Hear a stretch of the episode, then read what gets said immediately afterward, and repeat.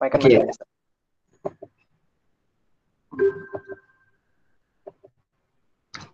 Di juz 20, Allah kembali melanjutkan kisah Nabi Musa.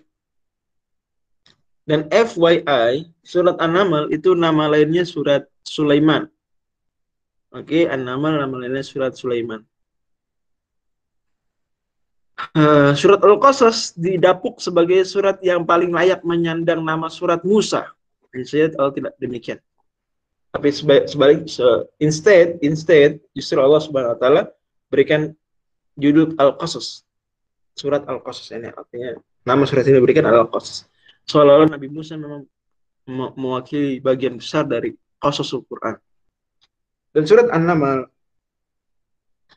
atau surat Syu'ara, An-Naml dan Al-Qasas turun berturut-turut. Artinya Al-Syu'ara, kemudian An-Naml dan Al-Qasas. Dan tiga-tiganya sama-sama menceritakan Nabi Musa. Pelengkap kisah Nabi Musa, isyarat sedikit di surat Asy-Syu'ara yang tadi saya bacakan, eh surat Al-Furqan yang tadi saya bacakan, yaitu Allah Subhanahu wa taala sebutkan, "Walau qala atina Musa al-kitaba wa ja'alna ma'ahu akhahu Harun wazira." Kami telah berikan Taurat kepada Nabi Musa, kami menjadikan Harun, Nabi Harun sebagai wazir, menteri bagi Nabi Musa. Maka kemudian surat-surat berikutnya menjelaskan tersebut. Nah, di juz 20 membentang dari surat An-Naml tengah-tengahnya sampai surat Al-Ankabut menjelang akhir surah Al-Ankabut. Berikan putra masih an ardi'i. Demikian Allah mengilhamkan kepada Yochebed, ibunda Nabi Musa. Setelah ia melahirkan anak ketiga, Nabi Musa anak ketiga. Betapa ketakutannya sang ibunda.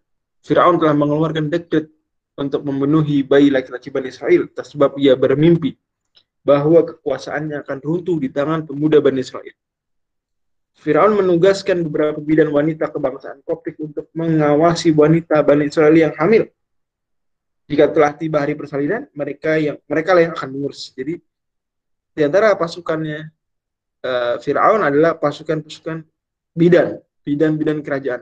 Tugasnya ngapain? Kalau ada yang jadi gini, bidan itu kan ngapain di mereka uh, datang ibu-ibu ke bidan kemudian udah berapa telat haidnya sejak sejak kapan bla bla dan seterusnya diawasi, dikontrol. Ini juga terjadi. Tapi mengontrolnya adalah sampai ketika sudah waktu persalinan mereka yang ngurus, kalau laki-laki langsung mereka bunuh dengan pisau. Begitu. Jadi dikontrol, ya dia dia ya tak begitu lahir laki-laki bawa pisau. Ya, dibunuh. Oleh bidan-bidan tersebut. Astagfirullahaladzim. Adapun jika ia perempuan maka dibiarkan. Jika ia lelaki maka segera dibunuh. Setelah beberapa tahun dilaksanakan, ada aduan dari sebagian pejabat Mesir bahwa nanti kerajaan Mesir akan kekurangan budak lelaki Bani Israel dong. Kalau dibunuh terus, maka diselinglah. Pembunuhan bayi dilakukan dua tahun sekali. Yochebed tak khawatir dengan Harun. Ia lahir di tahun di mana tidak ada pembunuhan bayi lelaki. Tapi adiknya Musa akan lahir di tahun pembunuhan. Allah beri ia sejumlah karomah di antaranya karomah Yochebed ibunya Nabi Musa adalah kehamilannya tidak kentara sehingga tidak disadari para wanita koptik. Jadi nggak gendut. Dia atau gemuk aja tapi nggak gendut. Kayak orang hamil gitu kelihatan nggak? Karomah pun di hari persalinan ia tidak dibantu bidan tapi hanya dibantu putri pertamanya Miriam. Setelah beberapa waktu bayi yang dirahasiakan itu disusui. Allah ilhamkan bahwa jika ia mengkhawatirkan keselamatan sang bayi sebab ia akan tumbuh pula pada akhirnya maka silakan masukkan ia ke dalam peti. Hendaklah peti tersebut dihanyutkan ke sungai Nil. Allah juga menenangkan sang ibu serta menjanjikan akan mengembalikan si bayi ke pangkuan sang ibu. Surat Al-Qasas memang tema besarnya adalah percaya janji Allah. Tema besarnya percaya janji Allah. Allah bilang inna radduhu ilaiki wa ja'iluhu minal mursalin kami akan mengembalikan Musa kecil kepada engkau dan kami akan jadikan ia sebagai rasul. Nanti juga di akhir surat Al-Qasas Allah akan bilang Innalladzi farada 'alaika al-Qur'ana laradduka ila ma'ad. Sungguh Allah yang mengeluarkan mewajibkan engkau untuk hijrah wahai Nabi akan mengembalikan engkau ke Mekah. Hmm.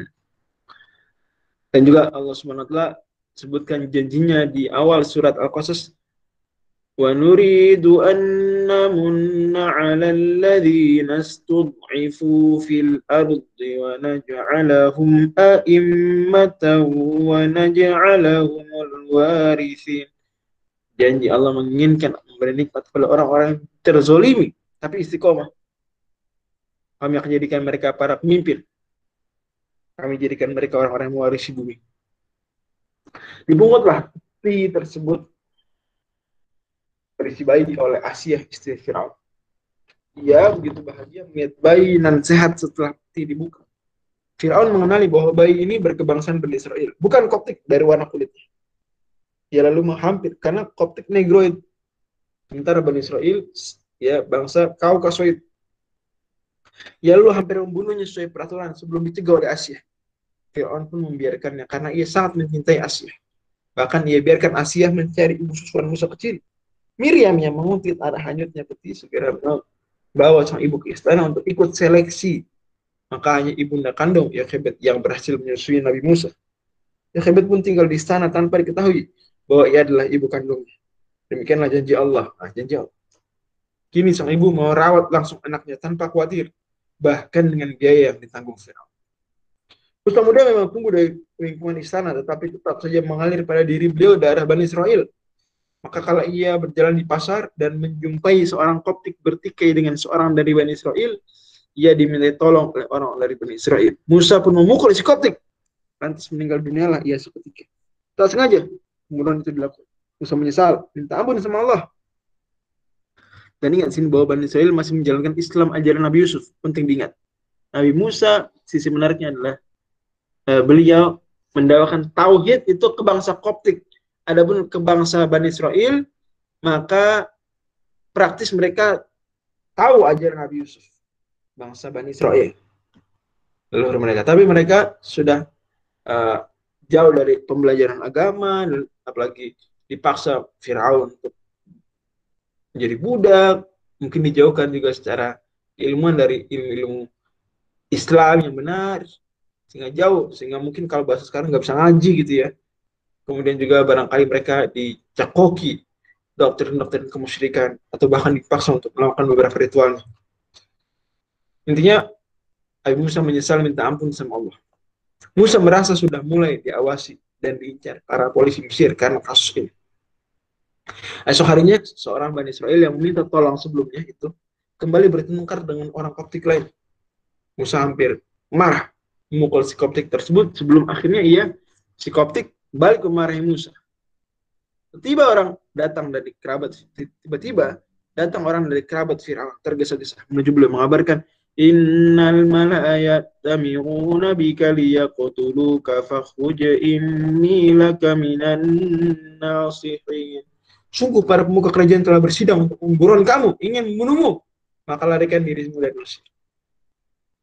Berlari tanpa arah tiba Nabi Musa di perbatasan kota Madian, utara Arab Saudi. Bayangkan nyebrang benua. Nabi Musa mengatakan, Asa Rabbi ayyahdiyani sawa as-sabil. Mudah-mudahan Tuhanku, Rabbku menunjukiku jalan yang benar. Lagi-lagi percaya pada janji Allah. Gua Musa berdoa. Hal pertama yang beliau lakukan adalah membantu dua wanita memberi minum hewan gembaan mereka. Setelahnya, Musa bersandar di pohon seraya melangitkan doa.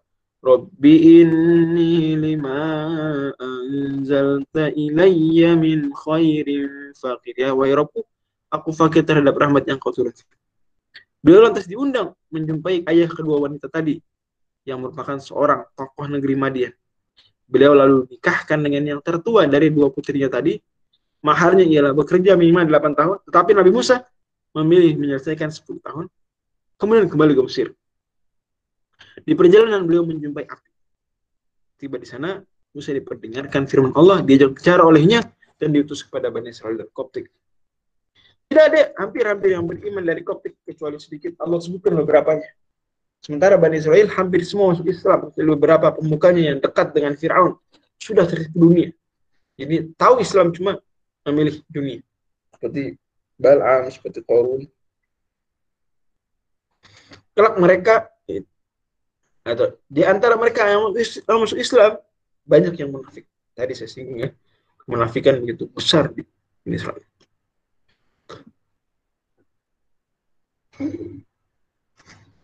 Kelak mereka akan menampakkan kekafirannya, termasuk korun atau korah. Dengan rezeki Allah, ia orang yang sangat kaya raya, tapi congkak tak bersyukur. Ia katakan, innama utituhu ala ilmin indi. Aku peroleh harta ini dari kepandaianku, kepiawaianku, kehebatanku bisnis, investasi. Aku tahu bahwa aku memang berhak mendapatkan. Ini hati-hati.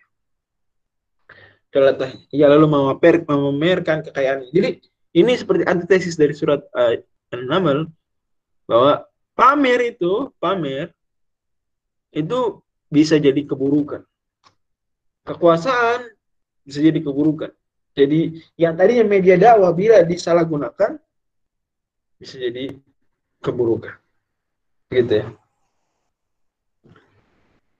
Bahkan kunci-kunci gudangnya saja tak kuasa diangkat kecuali oleh beberapa laki kuat. Saat sombong, pongah dan ingin berlaku lancang kepada Nabi itulah Allah tenggelamkan. Fakhasafna bihi wa bidarihil aru. Tenggelamkan ke bumi. Sungguh kisah Exodus Bani Israel kembali ke kampung halaman di Syam seharusnya menguat, menguatkan harapanmu dan umatmu wahai Nabi Muhammad. Bahwa Allah inaladhi faradu alaikal Quran la radduka ila ma'ad. Allah mewajibkan atas engkau untuk menjalankan Al-Quran akan mengembalikan engkau ke Mekah lagi. Pun demikian akhirnya kehidupan Fir'aun dan Qurun sama-sama menegaskan konsep bahwa kejayaan negeri akhirat itu adalah Allah sediakan bagi orang yang tidak الذين لا يريدون علوا في الأرض ولا فسادا والعاقبة للمتقين bahwa semua bahwa uh, kejayaan di negeri akhirat hanya disediakan bagi orang-orang yang tidak menyembuhkan diri, tidak berbuat kerusakan di muka bumi, Kullu syai'in halikun illa wajah. Semua fana kecuali dia, nama dan sifat. Semua amal akan sirna kecuali ikhlas karena Apakah orang-orang yang mengejar ngejatan itu mengira bahwa mereka akan luput dari azab kami? Nuh, Ad, Samud, Lut, Shu'aib, Fir'aun, Aman, pasukannya. Kaum kaum mereka beserta seluruh penentang para rasul hingga kurun. Masing-masing mereka mendapatkan azab karena dosa-dosa. Fakulan akhadna bidambih Aminhum man arsalna alaihi hasiba surat Al-Ankabut. Allah sama sekali tidak hendak menzalimi mereka, tapi mereka lah yang menzalimi diri sendiri. Di sisi lain, sisaan, celaan, hijab, jihad adalah warna-warni ujian di jalan keimanan. Hasiban nasu ay yusraku ay yaqulu amanna wa hum la yuftanun. Apa mengira orang-orang beriman akan dibiarkan mengatakan kami beriman dan mereka tidak diuji, sungguh kami telah menguji orang-orang sebelum mereka. Jadi surat Al-Ankabut adalah pengulangan penegasan surat Al-Kahf. Bicara tentang apa Al-Kahf? Ya. Al-Kahf bicara surat apa? Fitnah, ujian. Ah, Al-Kabut begitu. Ujian. Ah, si. Apa orang mengira tidak akan tidak akan diuji? Lalu tunjukkan ujian Nabi Nuh, sahabat dakwah 950 tahun. Ujian Nabi Ibrahim dilempar ke api. Nabi Lut, Nabi Syuaib mau diusir kaumnya. Dengan yang nampak mereka jujur. Nampak siapa yang dusta. Istiqomahlah maka engkau Nabi mengikuti Al-Quran dibajukan. Laksanakan sholat. Inna sholat tahalil fahsyah wal munkar. Sholat mencegah dari keburukan dan kemungkaran. Waladikul akbar ya Allah. Demikianlah juz yang ke-20 dari Al-Quran. Surat uh, An-Naml surat Al-Qasas janji Allah percaya pada janji Allah dan surat Al-Ankabut penutup dari juz 9 wallahu a'lam silakan Bang Baik, uh, jazakallah khair Ustaz. Dan bagi peserta yang ada pertanyaan, boleh disampaikan melalui kolom komentar ataupun melalui uh, fitur on mic.